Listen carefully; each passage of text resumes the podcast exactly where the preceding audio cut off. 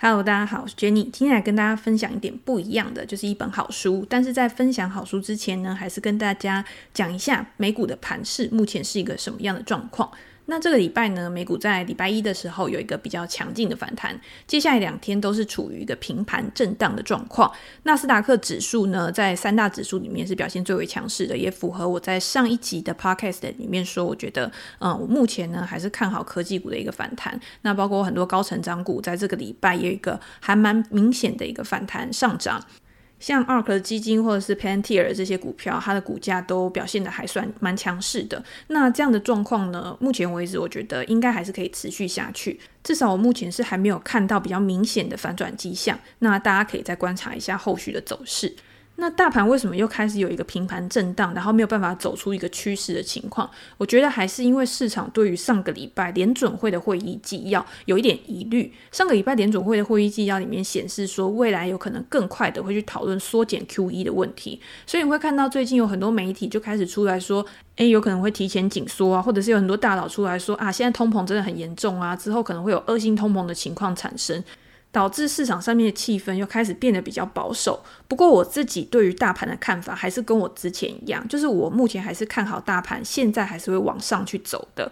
联准会的会议纪要呢，其实就是在调整市场的预期。除了里面有说，就是联准会会担心说，现在还有一些下行风险，也就是疫情如果又再重新二次升温的话，经济有可能会再陷入衰退这个风险。那目前以确诊数的数量来看的话，并没有到非常担心这样的状况。另外，那个会议纪要里面也有讲说，那上行风险就是大家很担心的通膨问题，但是前提是这个通膨现象是不是一个持续发展的，还是只是一个短短暂上升的一个供需失衡导致的状况。那目前呢，你没有办法去确认说这个现象到底是不是可持续的，你还是要等到未来的几个月，然后通膨数据出来之后，你才可以确认一个比较明显的趋势。因为到了下半年之后，基期才会慢慢的被垫高嘛，你才可以看到这个通膨的效应是不是真的一直在酝酿，一直在发生，你才有必要去担心说联准会是不是会真的采取什么措施，然后去抑制通膨的现象。那在此之前呢，我觉得大家还是注意，就是经济数据好不好。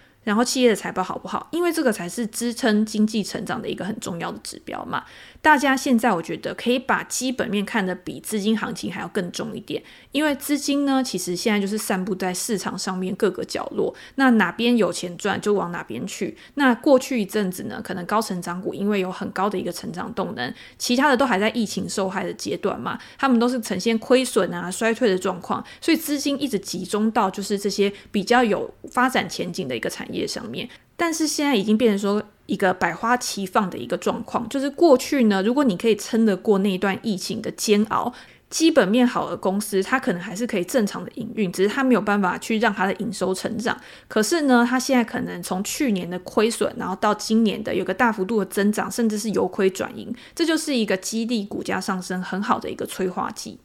所以每一个人对市场上面不同公司的估值认知不一样，会让他们把资金配置到不同的资产上面。那这个时候呢，不管是类股轮动的现象，或是大盘齐涨的现象，都可以让投资人赚到钱。所以你不需要拘泥说你一定要把你的资金集中在某一个产业上面，你可以把你的资金去布局在不同的产业上面。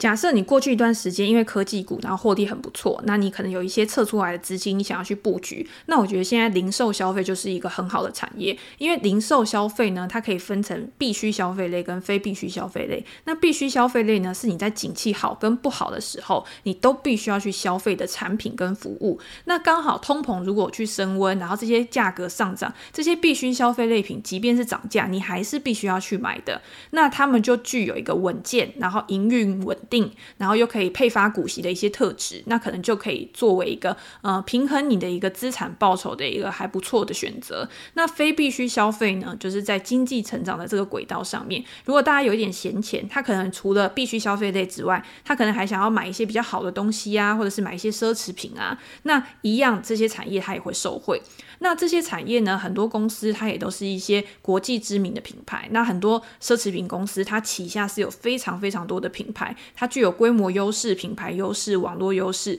那这些呢，都可以让它的毛利提高，因为它还有定价权嘛。那你买这些公司呢，其实他们的获利一直以来也都是还蛮不错的。所以我觉得这种呃消费类股是一个可持续性需求的产业，就比较适合作为一个长期配置。可是它在过去一段时间呢，可能因为受到疫情的影影响，它的受创比较深。虽然说过去一段时间它可能股价上涨的幅度已经很高了，但是也只是回到它原本长期趋势的一个轨道上面而已。那如果它今天有一个股价拉回的现象，然后跟我们之前讲的一样，它可能有拉回到均线啊，或者是前高支撑点啊，或者是你计算合理估值是在一个比较合理的价格区间的时候，你就可以把你的资金做一个布局。那也是因为我每一次在 podcast 里面都会针对可能不同的产业啊，讲一下我自己的看法，或者是针对呃最近表现比较强势的一些板块，然后提供大家一些讯息。所以最近就有接到一个读者的问题，他就有问我说，我每次都会提到很多板块股票或者是 ETF，那我自己的操作是不是很频繁？那我觉得这个是因为我算是在 podcast 里面会比较直接去。讲我对于盘市的看法，包括盘市的走向啊，或者是我觉得这个礼拜它可能上涨的几率可能是高于下跌的几率，都会讲的比较具体。因为我也觉得说，反正我就是以我自己的经验跟大家回答嘛，我也不想要模棱两可说啊，可能会上涨，可能会下跌，大家要自己注意风险意识啊，自己注意风险概念。我觉得借由过去的经验，就是如果你有问我的话，我也会直接告诉你说，诶，我觉得盘市的看法是怎么样。就像上个礼拜有读者问到 Pantier 或者是 ARK 的基金的一个走势，我就会觉得说，诶，就是会反弹，因为我觉得以我过去的经验来观察，我觉得现在就是走到一个反弹点，但是反弹会上涨多少，我们是没有办法去预测的。这种东西就是，如果你是一个短线操作者的话，你就是必须要边走边看，然后你要灵活的去配置自己的资金进出。但是我给大家那么多资讯的用意是，你可以去了解你自己到底是一个什么样个性的投资人。有些人适合长期，那你就去找一些适合长期持有的一些公司。那有些人可能就是比较偏好短期持有或者是波段操作，那你就可以去找就是属性是适合这样子操作的一些标的。因为如果今天是适合短线操作的标的的话，它不见得适合长期持有。你在长期持有的时候，你可能会抱得很辛苦。但是如果今天是适合长期持有的标的的话，你把它拿来做短线波段，你就会赚不到钱。这个就是很简单的，因为通常长期持有它就是缓步上涨，是对他们最好的一个走法。那今天你想要短线有一个比较好的获利的话，那稳健上涨的走法一定不是你想要的嘛。所以了解自己，然后了解你所持有的资产，两个互相配合，才可以达到你想要的目标。这个就是很简单的一个操作策略的一个思考模式。所以大方向是这样。那我自己的持股转换率其实并没有很大，除了指数的部位之外，我之前分享的像航空邮轮这种疫情受害股，我现在也还是持有啊，我也还没有卖。那最近大家如果观察到航空邮轮股的话，其实股价的走势是有在慢慢增强，但是你说要到飙涨，其实也没有，因为它就是没有一个显著的催化剂出来嘛。但是放着我是觉得我没差，我就是还是看好之后可能会有一些利多消息。那大家都知道，很多东西都是买在预期，卖在实现。如果未来这些航空邮轮股真的有一个重大利多，然后让它股价又有一个呃暴涨的现象的话，那那个时候可能就是你选择应该要去卖出的时候了。所以这个东西也是很看就是整体环境的一个变化，并不是说我现在持有了之后，如果之后它真的都没有动，或者是它都没有一个真的好的一个利多消息，然后。真的到了一个时机点，它应该要发生而没有发生，那你的资金配置在这个上面，你觉得会没有效率的时候，那你就可以思考去做一个转换。那你自己有的时候在持有一些股票啊的过程当中，你就应该要去思考：诶，我每天我的策略应该是要怎么样去运用？我应该要怎么样让我的资产的效率最大化？然后我要怎么样去配置？然后才可以让我就是。又可以做原本该做的事情，又可以在投资理财的这个道路上面为我增加额外的收益。那再来呢，就是我自己持有一些成长股。那我之前有讲，就是如果在挑选的时候，因为今年的选股的困难度，我觉得是会比较高的，所以在挑选高速成长股的时候，我会选比较具有规模优势的，可能它的市占率是比较好的，然后还可以维持在一定程度的一个呃营收年增长率的。那它靠近年线的时候，之前有一个大幅拉回的一个状况嘛，那我就会去做一个加码，因为我就觉得这些公司它。目前来看都不太需要担心它有一个比较重大的一个下跌。那这些公司基本上他们的股价市值其实也是都是比较高的，就不会是那种太小型的公司。可是这边有一个要强调，就是像我买这些高速成长股，我也不是说买了我就是要给它放到天荒地老，我还是会有我自己一个进出场策略。那我买的时候呢，如果它短期之内有到达一个我设定的目标，那我可能就会先卖。部分的一个持股，我之前有讲嘛，就是我今年会比较弹性的做调整。我在卖掉部分持股的时候，我还是保留一些母单，它的成本是比较低的。那它如果今天还是在一个趋势上面的话，它可能拉回到趋势线啊，或者是拉回到一些支撑点的时候，然后我再做一个加码布局，然后做一个比较弹性的操作。那大家不一定要跟我一样，就是有一些人他拿成长股，他今天买的很低的话，他就是觉得说我就是要长期持有，可能十年翻十倍啊之类的，那就是你设定的目标不一样。然后你对公司的看法、了解程度、信念不一样，然后你就可以设定你预期的一个持有期间，然后你预期的报酬。那等到你真的达到那个目标的时候，其实也就是一个很好的事情，那就是大家就是互相尊重，也没有说一定谁对谁错。那我就是比较习惯我现在的操作方式。那最后呢，就是那种真的高速成长股，加上它的股价波动幅度又非常大的，譬如说我买了之后，它可能一两周之内，它可能就涨个三四十个 percent 以上的，那这。这个时候呢，我也是会先卖掉部分，然后看情况再卖，或者是我卖掉之后，呃，它如果又有开始反转下跌的时候，那我再把剩下的部位，然后再把它卖掉。为什么会有这样的状况？就是它短时间之内飙涨这么大，我会先卖部分，是因为。呃，美股呢，虽然说很多时候短时间飙涨的股票这种情况是很多的，但是我也秉持的一个想法，就是说怎么上去怎么下来。就是你今天如果今天是资金没有什么基本面的一个推升，然后让这个股价有一个短期间的飙涨，就是我刚刚讲的。一两个礼拜可能就涨个三四十个 percent 以上的话，那它有可能也会因为资金腾退潮，或者是转到别的标的上面，它就有一个比较大幅度的拉回。所以，呃，我觉得把握自己可以赚的钱比较重要，就是你的投资还是要有掌控权，就是你是主动去做选择的，而不是被动的被迫去选择的，这个是很重要的。那讲了那么多，就是短线操作，很多人就会觉得说，你这个是在预测啊，或者是你这个是在猜啊。但是我觉得预测的前提之下，是你对整个盘势的掌握度跟呃盘面变化的一个敏感度都是有的。你对你自己拥有的资料，你有多少把握？然后你对于整个大格局的规划，你是怎么样去做设定的，而不是单纯的就是丢硬币，就是两面，然后就是正面就是卖出，反面就是买进，就是这样子而已。那我自己是觉得投资其实你说要单纯也可以很单纯，但是你说呃很单纯，但是也没有那么单纯。所以很多人说，其实投资在某个程度上来讲，交易啊、投资啊，都是一门艺术。这个是还蛮赞同这样的说法的。那最后呢，也要提醒大家，就是投资当然是有很多的原则啊，很多的规则，有很多的估值方式。但是很重要的一点就是情绪也是一个很重要的关键。那我觉得刚刚在讲短线的一个操作的方式的时候，其实情绪在里面扮演的呃角色其实是更重要的，因为没有人会想要在股票大涨的时候卖出股票。你想哦，你今天如果持有一档股票，那它在短时间之内上涨了三四十个 percent，你心里会怎么想？你会觉得它会下跌吗？不会，你一定会觉得说哇。它短时间之内都可以涨了这么多，那它接下来一定可以涨得更多。这个时候你是不会想要去卖出股票的，甚至它可能有一个大幅度拉回的时候，你还会想要去加码。但是以刚刚我自己讲的内容来看的话，我就是反向嘛，我就是觉得说，它如果短时间之内涨那么多的话，我一定会先保留部分获利，所以我就会先砍掉一部分的单，就是这样子，就是其实是非常的反人性操作的。那在大跌之后，其实也是一样。那很多价投的呃投资人，他就是属于一个反向操作者，他就是在股价跌到很低的时候，然后去做一个布局，然后慢慢的去加码。但是我自己呢，也是偏好就是说，如果今天它下跌很久，然后它它开始有一个打底的状况，然后你会发现有人在慢慢的建仓，然后发现有一些催化剂，然后让它有一些突破的时候，也就是你发现趋势有一些反转的迹象的时候，那你也应该做出该做的事情。那这个时候呢，你当然也是要具备一定的敏感度，然后你也是要克服内心就是觉得说这只股票它下跌那么久还会再继续下跌的这种心理，然后做出跟别人不一样的决策，这个才是最重要的。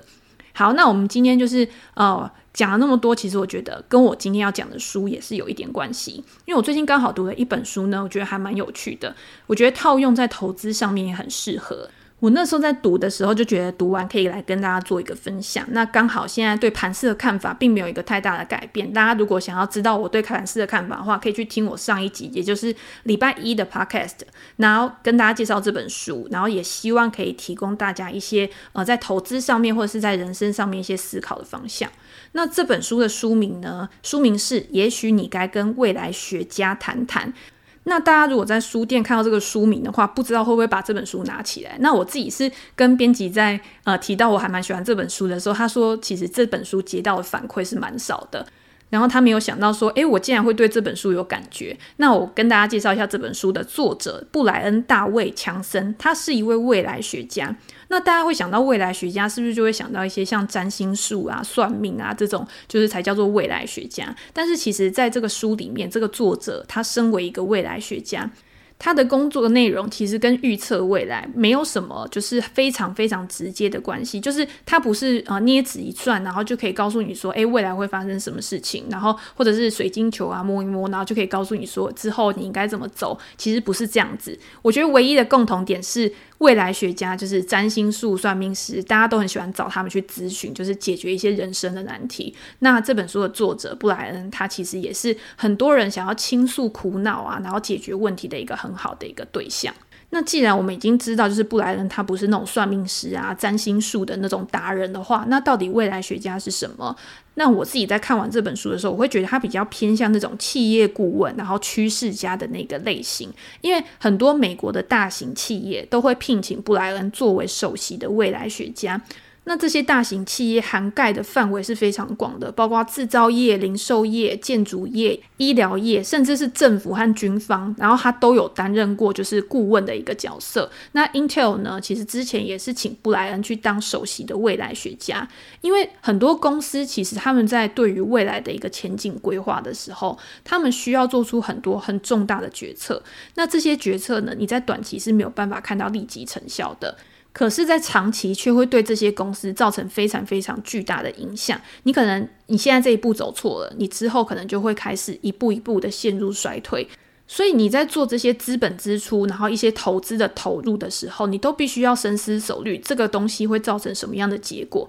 然后把所有的结果可能列出来，然后去择优选择说最适合公司的一个前进路线的一个东西嘛。那虽然投资人其实在呃评估企业的时候，你也是要去评估说这家企业它可能未来会走向哪样的阶段，然后有什么样的愿景可以去达成。但是相比于企业内部的决策者来说，他们肩负的压力跟责任一定是更大的，因为企业的成败关乎的是，呃，不只是企业一家个体的公司的老板啊，或者是高管而已，还有下面很多很多的员工，其实也都是依靠企业支付的薪水在过生活的嘛。那投资人其实就是顾好我们自己，然后你去投资这家企业，那如果他今天成长的话，你当然可以跟着这家公司一起来获利。但是如果这家公司陷入衰退的话，你随时都可以撤资逃跑，然后再去投资别的公司。所以，身为投资人呢，其实是非常幸福的。但是如果你是一个创业家，你是一个经营者的话，你一定思考的面向要更大，然后更宽广，然后更多元，你才有办法把这家公司带到从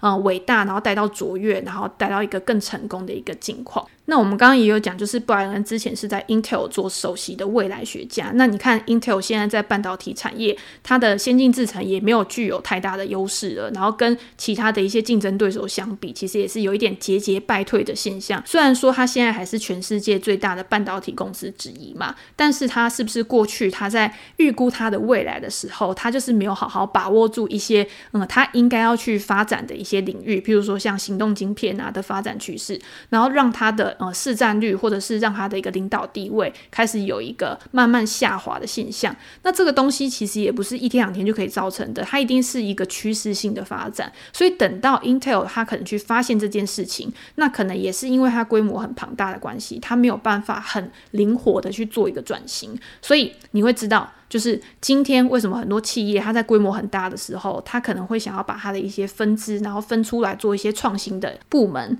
它不要让它跟它原本就是很复杂的一个组织结构挂在一起，就有可能去阻碍这个创新的发展。所以你在这本书里面，其实你也会发现，从作者的一些例子啊、故事里面，你都会知道未来这个东西它其实不是一个固定的，就是你现在一个很好的优势放在你的面前，可是你到未来这个东西会持续的去变动，有可能你不进步，其他人一直进步，那可预期的就是你就是会被超越。那最好的方法就是你不要满足于现状，就是当你现在处在一个很好的状态的时候，你去思考，就是有什么你可以去做得更好的，然后你去设定更大的一个目目标，这样子才有办法一直不断的去驱动你前进。那不管是个人或者是公司，其实都是一样的道理。所以，我们常常会去评估公司的时候，其实你只要去设想说，如果今天你是这个管理者，如果今天这家公司是你的公司，你会怎么做？你觉得对公司是最好的？你会比较好去理解公司营运的这个逻辑，然后你也会更好的去掌握，就是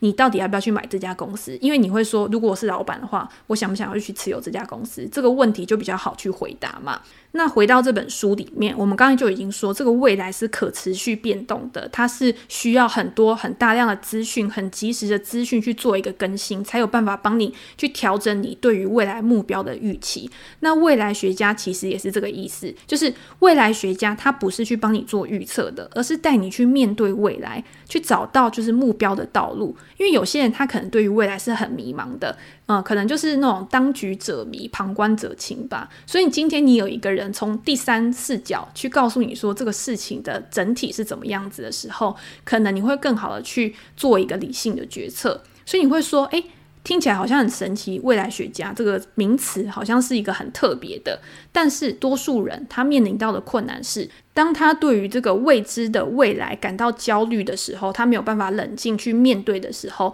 他就是需要一个未来学家去拉住他，或者是推他一把，然后让他可以去呃更好的专注在问题的本质，然后用最快的速度去解决。我觉得在这本书里面有两个很重要的关键，然后值得我们去思考的。第一个就是说，为什么真正的未来学家他并不主张去做一个预测？更直白的说，就是未来学家他会告诉你，关于未来的一切，你听到的通常都是错误的。如果有人想要告诉你未来是什么样子，而且很确切的告诉你说就会是那个样子的话，那通常结果都会跟他讲的是完全不一样的，然后走的路线也会跟他讲的那个路线是完全相反的。那既然如此，为什么还是会有人很愿意的去相信？就是斩钉截铁，就是我们好像就是很希望别人给我们一个很确切的答案嘛，甚至让别人告诉我们这个答案变成一个自我实现的预言。我觉得这是一个非常不合理的事情，就是。以前其实我也还蛮爱去算命的，就是在那种学生时期，然后去算命的时候，那个算命师就会告诉你说：“诶，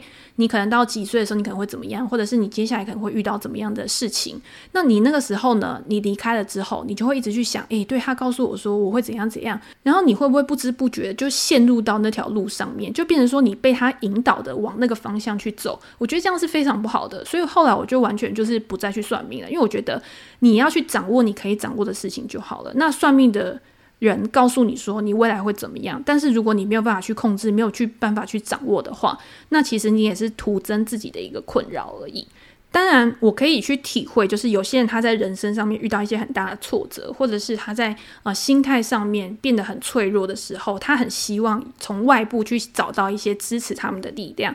但是我也要去提醒大家，就是。虽然很难，但是当我们遇到这些逆境的时候，其实我们越冷静，然后越理性去面对，其实反而是可以更好的去处理这个事情的时候。就是你如果今天太情绪化，然后去做出一些呃反应的话，其实有的时候反而会让事情变得更糟糕。而且我也不反对，就是我们去寻求外面的力量，就是去寻求一些呃意见啊，或者是一些支持。但是我们该找谁，然后该去问什么问题，或者是该选择相信什么，然后去做出什么样的选择的时候，其实我们要懂得去评估，然后自我保护。那我觉得这本书里面其实讲到很多例子，都可以给我们一个很好的一个方向。第一个问题就是他们是谁？就是他们是不是值得信赖的人？他们是不是该领域的专业？你今天如果你遇到一个专业性的问题，然后你没有办法解决的话，那你去询问的人一定是要跟这个领域有关系的，才可以帮助你去解答嘛。那第二个就是。当他们这样子给我意见跟建议的时候，我们虽然说不是要去怀疑别人，但是你还是要去想。他们为什么要对我们这样说，或者是他们期待我得到这个资讯之后，我们会做出一些什么样的反馈？然后这个反馈呢，到底是对谁有益的？这个思考也很重要。就是你不要一味的只是相信而已，你还是要有一些自我判断的能力。那我觉得最好的情况就是给我们意见的人，他应该是要站在一个很客观的角度去分析这个事情。就像我刚刚讲的，因为旁观者清嘛，然后让我们可以从他们给我们的意见里面获得不一样的观点，而不是用一种引导式的方式，然后去呃让这件事情朝向他们所预期的地方去发展。然后我们也可以借由这些不一样的观点，然后去评估说未来有可能会发生什么样的事情，然后我们可以做出什么样的处理，然后或者是我们提前可以去做一个准备。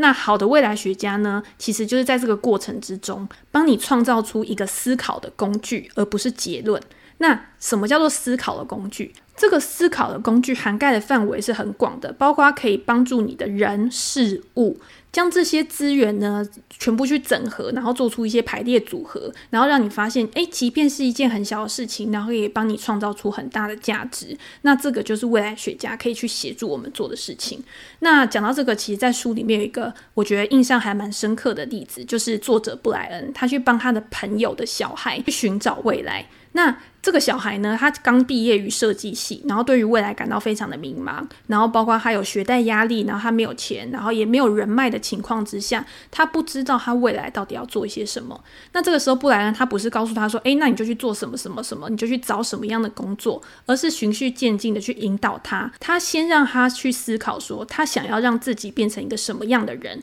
以及在未来的某一天，或者是某一个地点，甚至是某一个时间点，他希望可以让自己完成什么一样的事情。那布莱恩就有说，如果你今天想要去铸造未来的话，那你就是要去形塑出一个属于你的未来。一个比较具体的蓝图，然后从开始到发展，然后甚至是你在中间的过程当中，你要怎么样去延续你的一个动力，然后去延续你的气势，到最后去完成你的目标。那有很多人他其实就是没有经过这个过程，他在一开始的时候，他可能没有去设想说他未来想要变成什么样子，所以他没有办法去想象，如果他今天成功了之后，他会有什么样的好处。那这个时候他可能分析到一半，他就会放弃，因为他没有一个动力。他没有一个动机，那我觉得目标有的时候就是推动一个人的一个很重要的动机。所以，当你对你的未来描述的越具体，然后你越想要、越渴望去得到它的时候，其实你离成功就越近了。那里面还有一个例子，就是有一对夫妻，他其实是很想去买房子的，但是他又觉得说他自己没有钱。那布莱恩就建议他说：“你虽然现在没有钱，可是你应该从现在就开始去一直在看房，因为你在看房的过程当中，其实就是会去呃累积你自己的一个欲望嘛，一个需求。那你今天有了欲望之后，你自然就会。去做你的一个财务规划，然后慢慢去达到你想要买房置产的一个目标。而且在这个过程当中，你也可以知道你到底是需要什么样的房子，而不是只是觉得哦，我今天想要买房，所以我就随便买一间房子，然后就觉得说，诶，我已经达到我的目标了。那到最后，你有可能发现说，你这个决策是错的。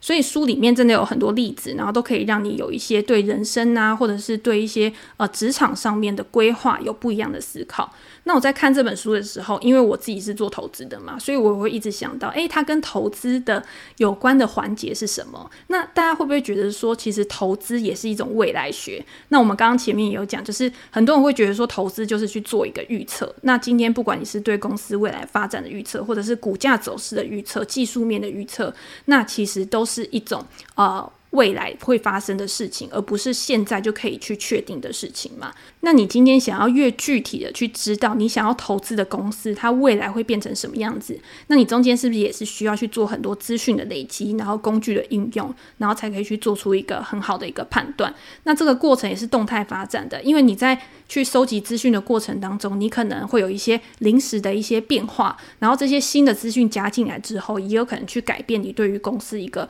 中长期的看法。那如果有人告诉你说这家公司未来就一定会是怎么样，那我觉得它一定不是一个好的建议。然后你也不要太相信，就是说股价一定会照他想的去走。那有可能中间发生了什么变故，那这家公司可能突然遇到了什么状况，都会让这家公司的股价因为这样而有一个很重大的改变。那我觉得一个呃，我觉得失败的投资人啊，他通常都是不愿意去接受市场有一个改变，然后不愿意去调整他原本的看法。但是如果是一个好的投资人，一个厉害的投资人的话，他一定会根据已知的资讯，然后新进来的资讯，然后去重新调整自己的看法。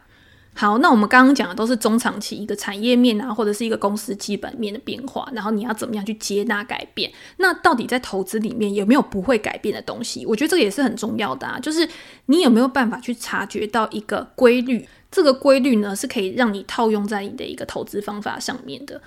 那在这本书里面，作者布莱恩他也提到了一本一九九九年出版的书，它里面就有提到，他说专家会注意到资讯的特色和有意义的模式，但是通常新手是看不到的。那就表示说，其实专家也会去钻研有哪一些东西是不会改变的，然后这些东西是可以持续很久的，然后来找到就是这样的模式，然后去做一个判断。那在铸造未来的时候，看出模式其实是相当重要的。这个东西套在投资上面，其实也是通用的哦。因为我之前在看文艺复兴基金创办人 Jane Simons 他的一个访谈里面，他就有讲过类似的话。他那个时候说，我们都认为市场是随机的，但是在他的眼里，市场上面的随机变化并不如我们想象的这么多。如果投资人可以拥有足够多的数据来观察市场的变化的时候，那你去找到那些重复出现的异常现象，就可以发现获利的机会。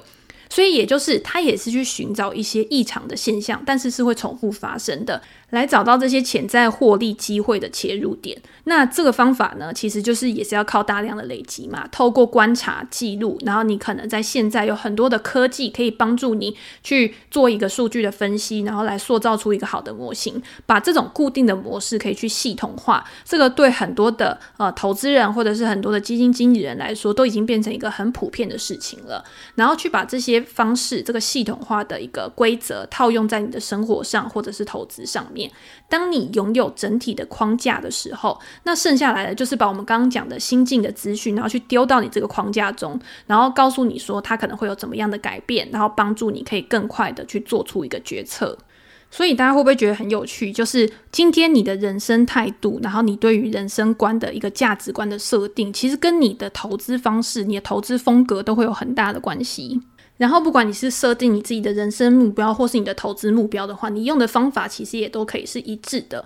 不管你是由前往后，或者是由后往前，然后你先设定好你的目标，然后再来去设定说，在到达目标之前，你的中继站应该会是什么样子，然后你在开始的时候要做什么样的准备，也都是一样的思考模式。那我们就拿投资来说，你的长期财务目标是什么？然后你在到达你的财务目标之前。譬如说是你的退休规划好了，那你在中期，也就是在你中年的时候，你应该要达到什么样的目标？那针对这个中期的目标呢，你现在有什么样的路径可以帮助你去达到你的中期目标？你现在马上就可以做一些什么？譬如说我想要在我中年的时候，我可能累积到多少的财富？那我去反推，我可能每年需要去获利多少个 percent 的报酬率？那在一个合理的一个情况之下的话，我需要去配置资金在什么样的资产，才可以帮助我达到这样的报酬率？那所以人家说你在年轻的时候，你可能就可以配置一点积极的、风险性比较高的一些资产，譬如说你在股市的比重，你就可以比较高一点，